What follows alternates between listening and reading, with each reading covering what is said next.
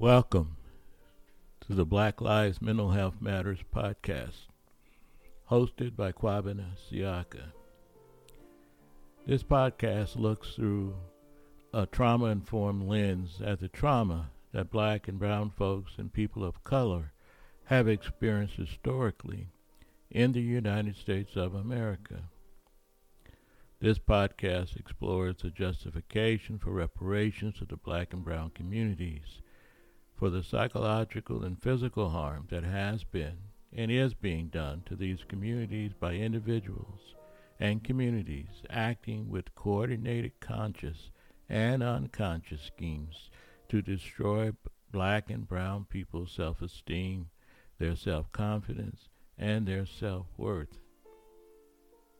Trauma enacted on these communities for the express purposes of controlling their will and their bodies for their financial and social gain and advancement. Now, let us go a little deeper in our understanding of trauma from an individual worldview to a more global worldview.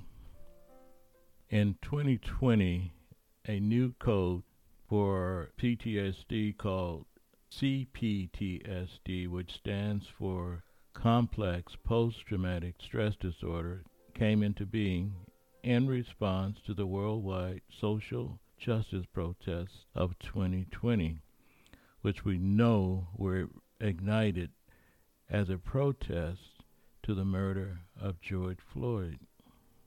These protests spread worldwide in solidarity and in recognition of injustices everywhere by police toward black folks in their communities. I will talk more about this in a later episode when I discuss intergenerational trauma. According to the British Journal of Psychiatry, the International Diagnostic Code, Code 11, is the code for the new expanded view of trauma that describes the more complex reactions that are typical of folks exposed to chronic trauma. The addition of this disorder is distinct from PTSD, post traumatic stress disorder, and is made to provide greater precision in the diagnosis of traumatized populations and be more personalized, which should result, we hope, in more effective treatment. Keep in mind that the diagnosis of post traumatic stress disorder is relatively new itself it was first introduced in 1980 in the Diagnostic and Statistical Manual, the fourth edition. PTSD different from many DSM disorders in that it describes symptoms that were the result of a traumatic event, for example, being in combat or, or rape or war, vehicle accidents, etc. A PTSD diagnosis required the presence of a traumatic stressor as a prerequisite for evaluation and diagnosis. CPTSD does not require the presence of a specific event, but can be multiple small events over time, such as microaggressions. Microaggressions are small but significant traumas caused by any number of small events, such as name calling or discrimination, or by any event in which a person believes that there is a threat to life or physical integrity or safety and experiences fear, terror, or a sense of helplessness. The symptoms of CPTSD are typically characterized by re experiencing the trauma and by having painful recollections, flashbacks, or recurrent dreams or nightmares, or avoidance of activities or places that recall the traumatic event, as well as diminished responsiveness to the trauma.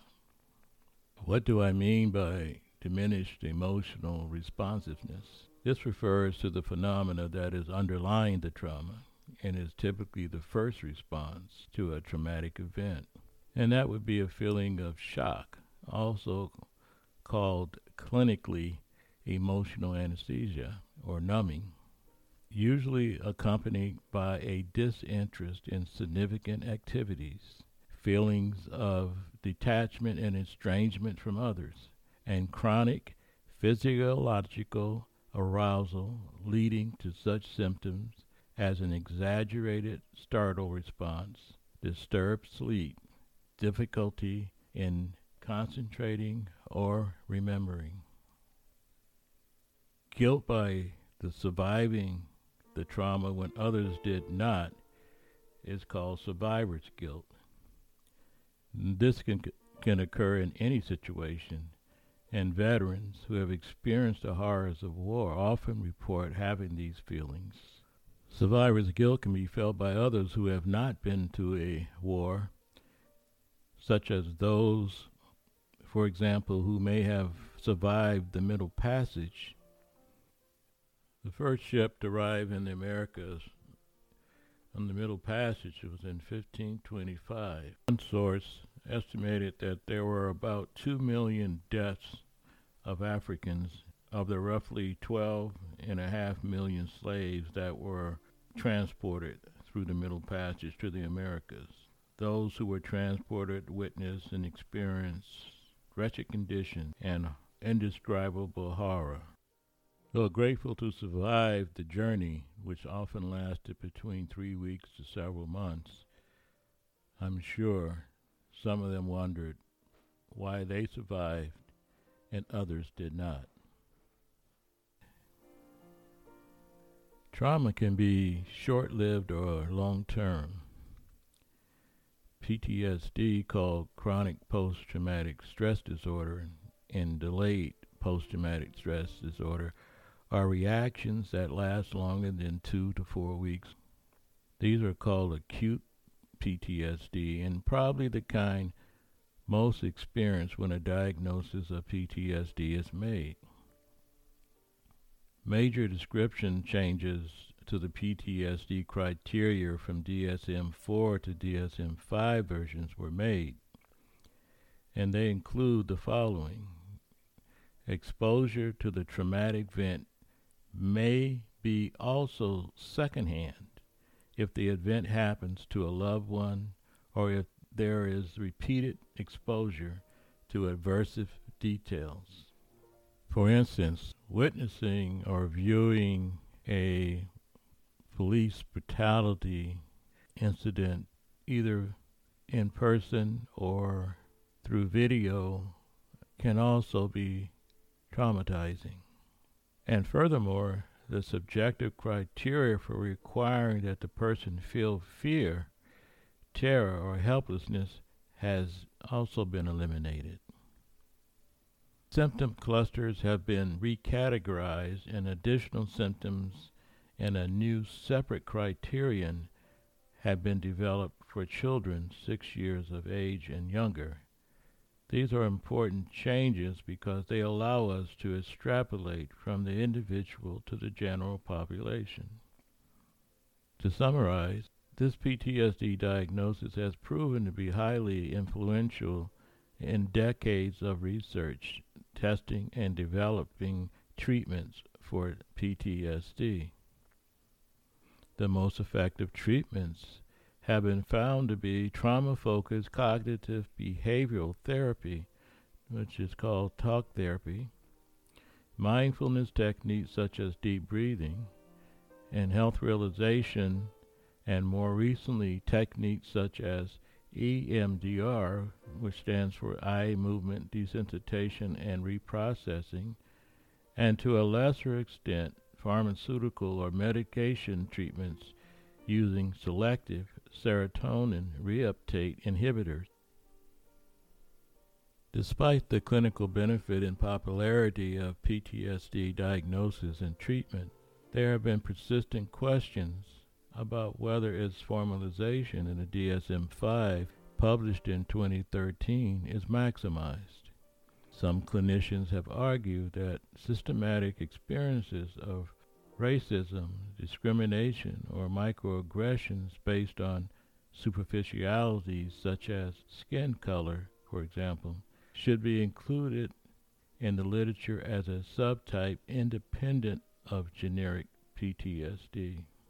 Furthermore, there is an ongoing discussion in the mental health field, mostly by clinicians of color, that suggests that racist thoughts, words, and deeds should have their own disorder designation.